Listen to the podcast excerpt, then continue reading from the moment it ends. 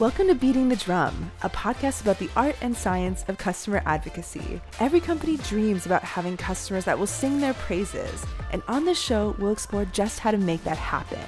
I'm your host, Margot Leong, and for nearly a decade, I've helped create, nurture, and mobilize customer evangelists for B2B and B2C.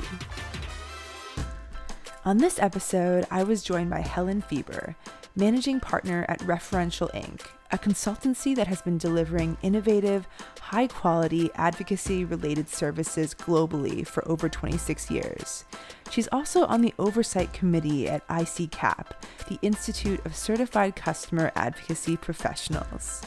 We talked about her four critical metrics for persuading the C suite, how companies can help their advocates build networks by setting up mentor mentee buddy systems, and the importance of getting ICCAP certified. Without further ado, here's my conversation with Helen. Hey, Helen, welcome to Beating the Drum. Really excited to have you with us. I'm delighted to be here. Thank you, Margot what I would love to start off with, Helen, because you are such an expert, you know, in this realm, is how do you define the mission of customer advocacy? What do you think is the value that it can provide to an organization? I think the mission is actually pretty straightforward. It's to deepen the customer engagement with a company and enable them to start to naturally advocate. That in turn enables them to bring in more business leads. Essentially, they will be naturally referring the company and accelerates the leads coming in and they're strong leads too. That's for me the ultimate mission of customer advocacy is to fuel the growth of the company through referrals. Absolutely. I, am curious though, have you had companies that you've talked to? Have you ever had people that are a bit more skeptical in terms of what value customer marketing and advocacy can bring? How do you approach talking about it with those sorts of people? It'll often come down to metrics proving the numbers, to be perfectly honest. Once you've got some data behind what you're saying, it's a lot more substantive. So got if it. you've got the right measures in place, particularly if you've got them at that company and can share this is what we're doing, uh, or if it's a similar company, so that there's something much more tangible for them to start to interpret and understand and, and embrace, hopefully this is something that everybody is asking all the time is how do you best measure the value and the success of customer advocacy? What are the metrics that you think sort of win over the skeptical people right? What are the ones that make them see that okay like this is true value there are four critical metrics when it comes to persuading the C suite. And you can't probably don't want to necessarily measure all four, but I think some combination, more than one, at least a couple of them, definitely have huge value when it comes to being appreciated from the C suite perspective. The, the first one is the number of sales dollars brought in from referrals that were acquired through advocates. If you can track, if you can provide a mechanism for your advocates to let the company know about which casual conversations, albeit at a soccer match talking to another kid's parent, if in fact the conversation turns to being about the company, enable that advocate to report that conversation and then track that as it moves through the sales cycle. Most of those are very strong leads that ultimately end up in wins. And being able to tie that back to the actual advocate has massive value, but then it's also a solid stream of dollars that you can tie to the program. Second one is the time that gets freed up when sales have actually leveraged a program versus doing everything behind closed doors and bartering with one another. If they've actually leveraged a program and maybe even leveraged it multiple times for a particular deal, maybe starting out with just a, a name drop list, moving to leveraging case studies and collateral slides, to then finally having perhaps a live conversation brokered between a, an advocate and, and the prospect, will require some surveying. But if you're able to show that you've been able to free up their time. That speaks volumes, particularly within the sales organization. I can imagine actually it's quite an interesting process in terms of how you end up measuring that. So, yeah, if you can walk us through how you've done this with uh, other companies in the past, that would be great. What we've done is you usually taken a sampling of sales folks. You pick a group where there's a, nice mix of those that are using the program and those that aren't. You actually are comparing their sales accomplishments. I mean, they, they don't always like it, but you start to see the reps that are leveraging the program and, and being as efficient as they can. And sometimes it's a, it's a case of it's not just by leveraging the program, they're also using some other tools, but studying them and understanding what they're doing and how it's freeing up their time. And then they're turning that to making more sales. That's hugely valuable to the sales organization in terms of education of the rest of the reps that haven't been using the program. So uh, sales management often gets on board for that kind of study group rather than you know trying to do all sales because that's a large number of people. That's typically how we're able to do it if I understand correctly, you're trying to sort of compare and contrast how much time one group is saving potentially compared to another. So it sounds like there's things that you can do, right, to sort of gauge and test and show some of those results without having to be like, all right, here's 50k to invest you know let me yes. get 50k for my budget to invest in this very specific program Exactly. The, the next kind of metric also ties into sales in that you can measure the shortening of a sales cycle when there's been optimal delivery of the voice of the customer. That's another one where you can go in if it's a CRM system like, like Salesforce or Microsoft Dynamics, and you can compare sales cycle length, if they're good about entering the data, that is, at the different stages, you can compare deals that didn't use advocacy program compared to those that did. We've seen some quite dramatic savings. 11% is the most common. I've seen 13, 14% of time saved in some of the analyses that we've done. And that's bottom line dollars to the company. The reps are back out selling again if the sales closed. And the final fourth metric in all of this is actually looking at the active advocates themselves, because what we've found over the years, and this is borne out by far more than just my company, is that active, engaged advocates get much more exposure to the, the products and services and support that the company offers, and they end up buying more. And they typically end up buying um, an average of 2x across 12 to 24 months of becoming an active advocate. So you can measure that by every six months doing a snapshot of their client lifetime revenue mm. and comparing it to the, the rest of the customer pool that's not an active advocate. You take your active advocates and, and average their longevity and spend, and then you do the same for the non active advocates. That comparison then starts to give you the idea of how much growth there is. Now, for some companies, it's a 2x and it kind of just stays there, and, and that doesn't really sort of change over time. And for other companies, we've seen it actually continue to grow because the more you can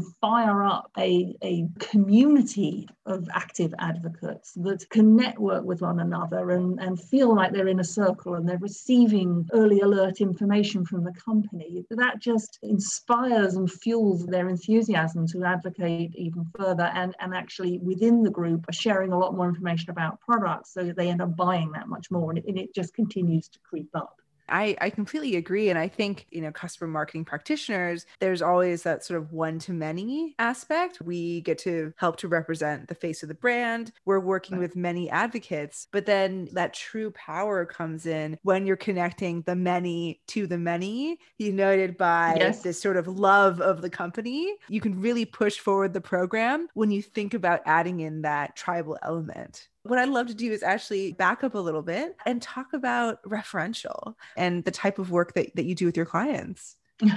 Absolutely. We were formed um, back in 1994, so we're currently 26 years old. It's actually a partnership with my husband. He's my business partner as well, and we're both managing partners. We've grown over the years. We basically can either wholly run a customer advocacy program for a client or we infill. So we can handle anything soup to nuts. We do all the recruitment, the fulfillment of all of the requests, the generation of all the materials, or if we are talking to a client and they've already got their own program, but they've got odd holes, then we will infill and support where they've got gaps. Most of our clients are in high tech uh, and particularly in security, which is a very tough space. In terms of size, gosh, it runs the gamut from the F100 to the just getting started and want to be customer centric from the get go. And I love those guys because they want to get it right, right out of the gate rather than trying to band aid something later. So, I, yeah, yes, exactly. We, we both know what that is, what that's like, where you're like, oh, well, this is great that you want to do it now, but there's a lot of inertia. You know, a lot of bad habits that have to be broken. exactly. I, I totally know know what you mean there. And it is interesting. I am curious actually to get your assessment on how receptive you think companies are to customer advocacy uh, at this current moment in time versus what it was like when you launched your company back in the 90s. How has that reception uh, and awareness around this work evolved? It's definitely improved. I mean, I think customer advocacy, or it was back then, it was customer references. It was kind of a, a new thing that people were very wary of, and what did it really mean? And I, you know, over the years, yes, people have become a lot more open to the concept of customer advocacy. I think it's not truly practiced well across the vast majority of companies. Many, many companies are running glorified case study funnels and calling them customer advocacy programs, which saddens me because if you can get it right and if you can really nurture the advocates in the program they get so much more out of it. And in turn you know you do. But a lot of times it, it starts out as a sort of case study funnel and doesn't progress.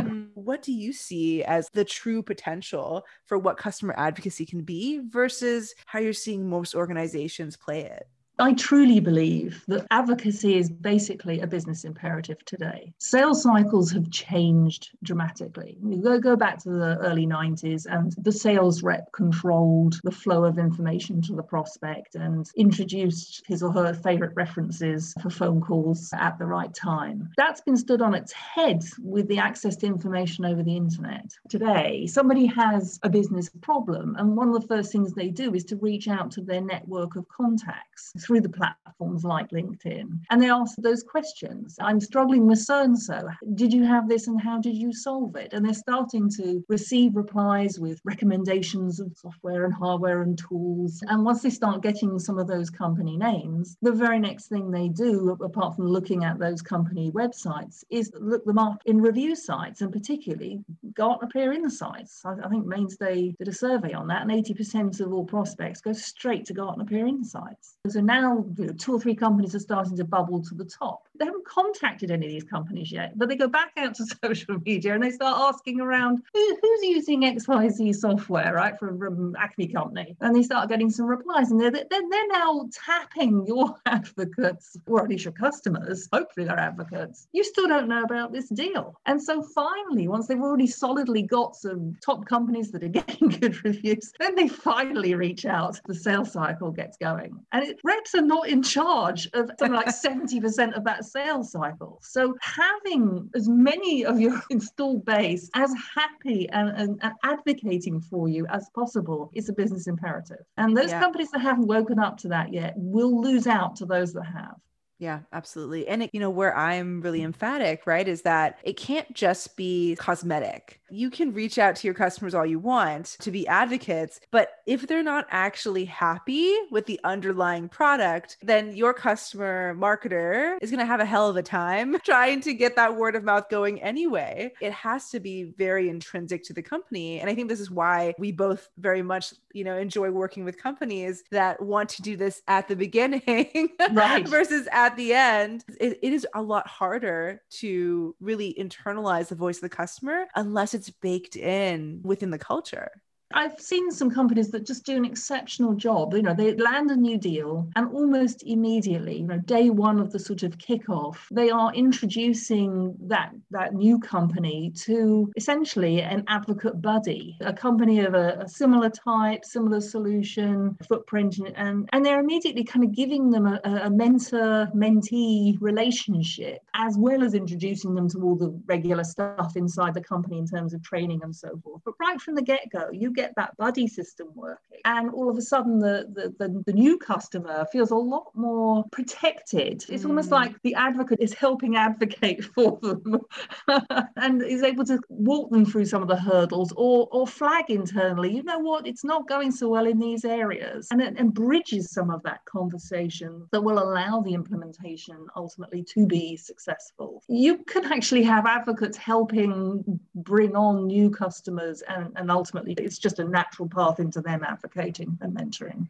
I love that idea, having that buddy system. You're providing this really interesting third party validation, someone who's a bit more impartial versus only having it be representatives from the company. And again, I think it says a lot if a company is able to source someone as a buddy. It means that, yeah, like we're confident in the software and we don't have to listen in all your conversations. Like we're just going to connect you and, and let you, you know, off to the races.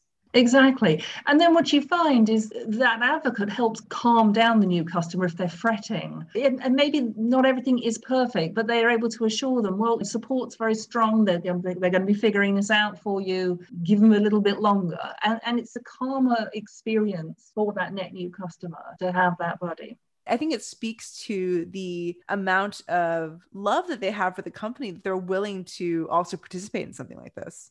The motivator is, I think, is just understanding, learning more, because mm. even the experienced advocate's going to learn a tremendous amount from the, the new customer. There's going to be different integrations that they're doing, approaches that they're taking, different processes, and particularly if they're paired along industry lines, obviously not competitors, but kind of maybe company size, then it's a real learning experience for both parties. I mean, some of the post-mortems on some of the mentor-mentee relationships, both sides have absolutely gushed about not only having a what will ultimately be a lifelong relationship. I've never had a post-mortem that was negative. Both sides have always really enjoyed it. That speaks volumes. How long does that engagement last for? It really depends on the implementation cycle. We usually ask that the, the buddy is there through the full implementation to go live, maybe even three months after go live. So I've never seen a relationship stop. They've always continued that networking and, and sharing of information. And so for a mentor, they end up collecting a whole network, perhaps, of mentees over an extended period of time. That group of mentees looks out for them. So if their own job in any way becomes in jeopardy or they're wanting to move to the next level, they're able to turn and put the word yeah. out through their network. And so we've also seen some tremendous career growth occur in those mentor advocates. I love that. I also wanted to to backtrack a little bit because I love hearing about people's stories. What was the story of why you decided to start this agency with your husband? How did you get into customer references? Well, um, so I was with HP for nine years, and at the last role I had with HP, I was actually a product manager, and I was handling the launches of their line of commercial servers. And right in front of me, I was actually about to have my second child and I handed in my notice to HP. I wanted to have a longer maternity leave than was available at that time. And so I did a launch and I was so frustrated because pretty much all of the customers that had been involved in the beta testing of that particular server were never going to be public. So there were no support quotes or anything, nobody for the press to talk to when it, when it finally launched. So I, as I was kind of exiting the company, I opened my big mouth and said, I really felt a proper customer reference program should be stood up and that the people that were beta testing new servers were picked from the pool of, of advocates so that we knew that we could share their, their feedback afterwards more publicly. So off I went and I had my son and um, then I get the call. I think I think it was only six weeks after I'd had him. Would you consider coming in and helping us start a customer reference program? And, uh, wow. Uh, I did. got to put your money where your mouth is, I guess. to begin with, I was just focused on HP, and then the word started to spread as HP employees moved to other companies. I was starting to get phone calls, and we realized that yes, it could be a lot more than just supporting HP with a program. We could actually set up programs at other companies. How many companies do you think that you've worked with over the years? I added it up like about two years ago, and I haven't added on any since. But a couple of years ago, it was over a hundred. Oh my gosh. That is a lot of data points and a lot of different types of companies. Oh, yes. That accumulated knowledge. The reason we were doing it two years ago was to do with the Institute of Certified Customer Advocacy Professionals, or ICCAP for short. We were starting to look at what are the, the norms and kind of best practices across you know, a wide set of customers. And so that's actually why we were starting to, to delve into that data. The, the idea of certification was kind of kicked around as discussion discussion topics at several conferences uh, over a period of time. Actually, Robin Hamilton from In Evidence, he ended up running a, a short survey of a quite a number of customer advocacy professionals to start to get a sense of was was there you know consensus that something should be done? And the answer came back as a resounding yes. We committed a large amount of time to start to look at all the programs we'd supported and we, we reached out to a, a wide variety of other program managers to get their input because we, we didn't want this to just be the, the referential data pool. It had to be broader than that. And so we ended up having quite a large amount of input to look at and start to try and establish what the different certification levels should potentially look like. It was one of those kind of things where a, a group of people ultimately came together and then we had to sink quite a lot of valuable donated time into it to get it off the ground. From referential side, I mean, we had 12 staff on it and it, it was over 100,000 hours in the end. So we spent a lot of time hashing out what should go at which level, making sure that if we were putting forward a best practice, that it really was being utilized across the majority of programs. So sometimes there was a lot of back and forth over that. It did take many, many hours. But we finally got to a point where we were comfortable with what we'd established at the three levels. So at level one, no experience is needed. You just have to pass the exam. But at level two, you must have had two years in the job to attain that, as well as passing the exam. And then at three, you've got to have had five years in the role. Now, you don't have to necessarily be managing a program, but you need to understand what it takes to manage a program in order to pass the three exams. I'm looking at the different levels, right? And there's a, a, really interesting mix of both what you would think of as traditional soft skills versus things that are a bit more execution and tactical focused. For example, in level one, you've got the one to many call coordination or, you know, capturing quotes in addition to how to talk to the C suite. And we had to be very careful to be um, platform agnostic. That was the other thing is you tended to get drawn into conversations where it was much more about a set of processes around a specific tool that was in use. You know, not everybody have that tool. So you can't set an examination up when there's an underlying tool that you have to know. So a lot of back and forth on some of these things. I tell you, there's some heated discussions. I can imagine. um, so level one, it sounds like is the fundamentals piece, and then you've got level two, which is customer advocacy program delivery. And I love this because if I think about even my introduction to customer advocacy, I never had a mentor in customer advocacy. All of it was learned on the job. I think it is really nice to have some, some sort of education that teaches you these very important things. Exactly. I'm on the oversight committee, and, and we basically offer those examinations and, and the background checks to make sure the various experiences have been uh, acquired. But the, the Institute doesn't at this point off for training. That was left up to agencies, you know, like mine and Robin's. Referential has come out. We have supporting training for levels one and two, and we are, I'm hoping, going to be releasing our level three. I'd love to say by the end of the year, but honestly, with us now getting into this December shortly, I think I think I might be a bit optimistic. It'll be early into next year if it doesn't happen this year, but we're right on that brink of offering third level. We've come out with online self-paced training. We, we can do, and I have done, you know, in classroom training, but now we're in this pandemic, it doesn't make sense. So we've seen a big uptick in the online self-paced.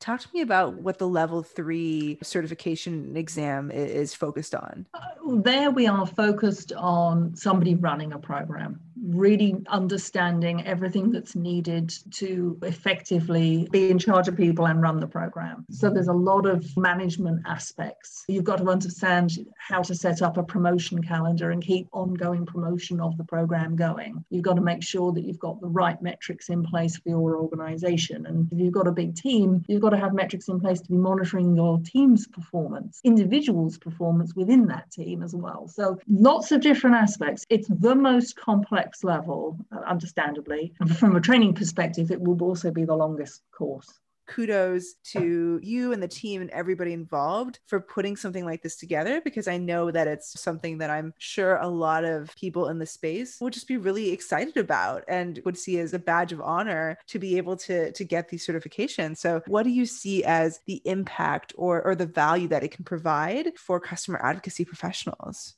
I suppose my goal when I set out on this was I felt yeah. like there were people that were not getting the internal recognition for the work they were doing. So for me, it's around helping advocacy professionals be recognized internally and, and in turn with that, higher salaries and better titles. I could go back to this being a business imperative. Why are they nine levels down in an organization and mm-hmm. not being given proper budgets? And many of them don't even have manager in their title. And, and yet there's so much pressure and the company is, is relying on them so heavily.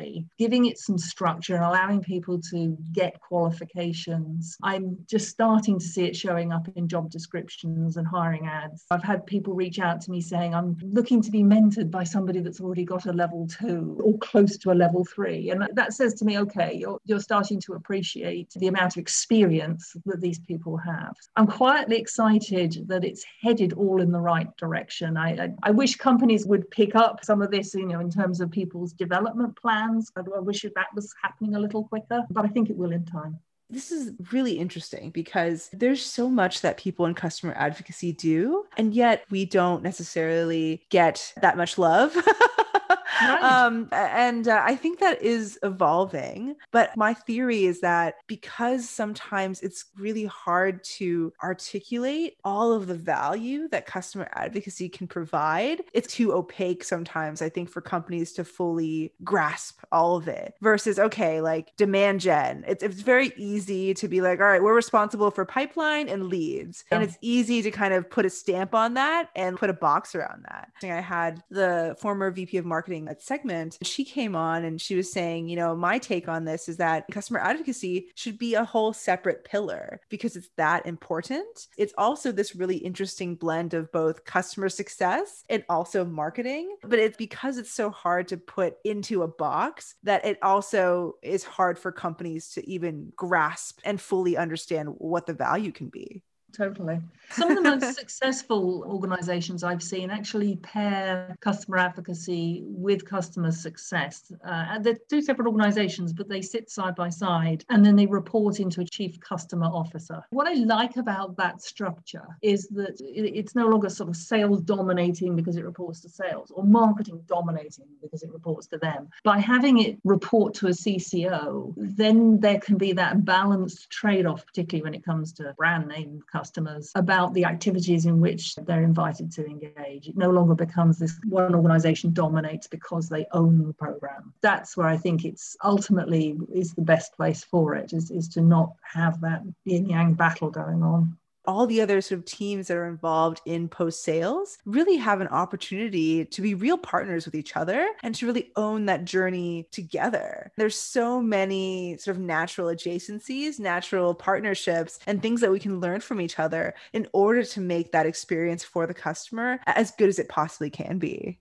I really would love to draw on all of the experience that you've had and with everything that's going on right now with COVID. We're recording this at the end of November 2020. There has been continued progress, of course, with vaccines, but I do think that COVID has fundamentally shifted the nature of work. I think that for a while, still longer, there's going to be a lot less face to face, in person interaction between people at companies, but also between us and our customers. What are some of the, the interesting things that you're seeing when it comes to developing those relationships or showcasing those stories in really interesting ways? I think during this time, the, the most critical thing has been to nurture customers more than ever before. These have been very scary times. And so I think it is that creating moments with your advocates, whether it's having one on one Zoom sessions with them or collaborative software sessions with them,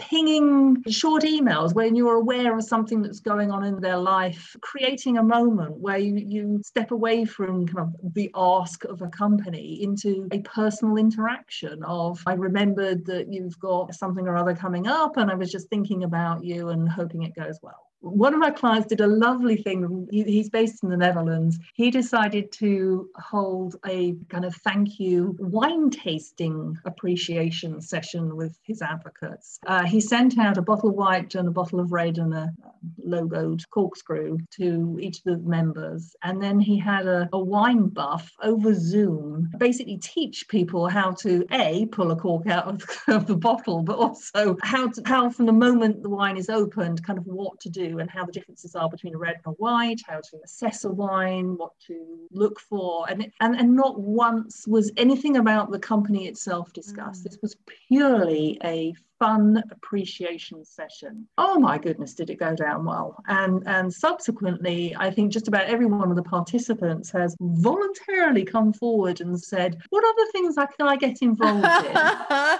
so rather than bribing them with this, he he kind of led with it. I think something that's really nice about that is that you have no way of being able to say, okay, we're going to do this wine session for our advocates. And as a result, we absolutely know that 100% of them will come back and say, what can we do for you? You know, but I do think if you have the mindset of, look, we're in this to provide value for our customers, provide maybe a little bit more levity to their day, to develop a reciprocal friendship. I think yes. if you go into it with that mentality of not necessarily expecting things back, I think it pays so much dividends. And again, I, I, think so much of this work is around developing those relationships, like you said, that human touch, that friendship, because basically, once you get past that barrier with a customer, that's the sort of thing that never changes. That's the sort exactly. of thing where they will give and give and give to you tenfold because you decided to invest in that.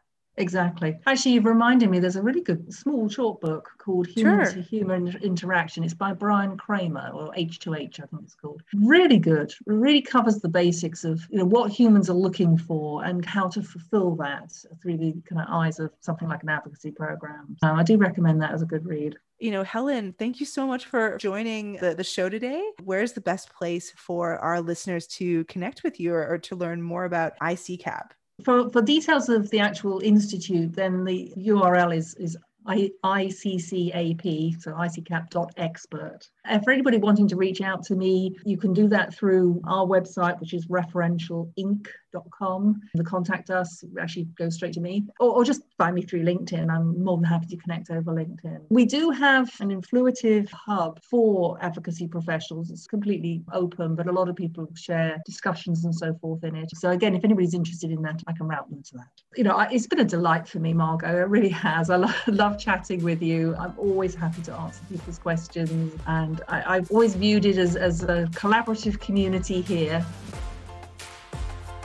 Thanks for tuning into this episode of Beating the Drum.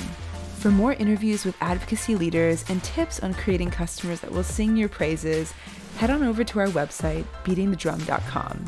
If you enjoyed today's show, please subscribe on Apple Podcasts, Spotify, or wherever you get your podcasts, and don't forget to rate and review us. If you know someone that would be a great fit for the show, I would love to hear about it. You can reach out at beatingthedrum.com. Take care, everybody.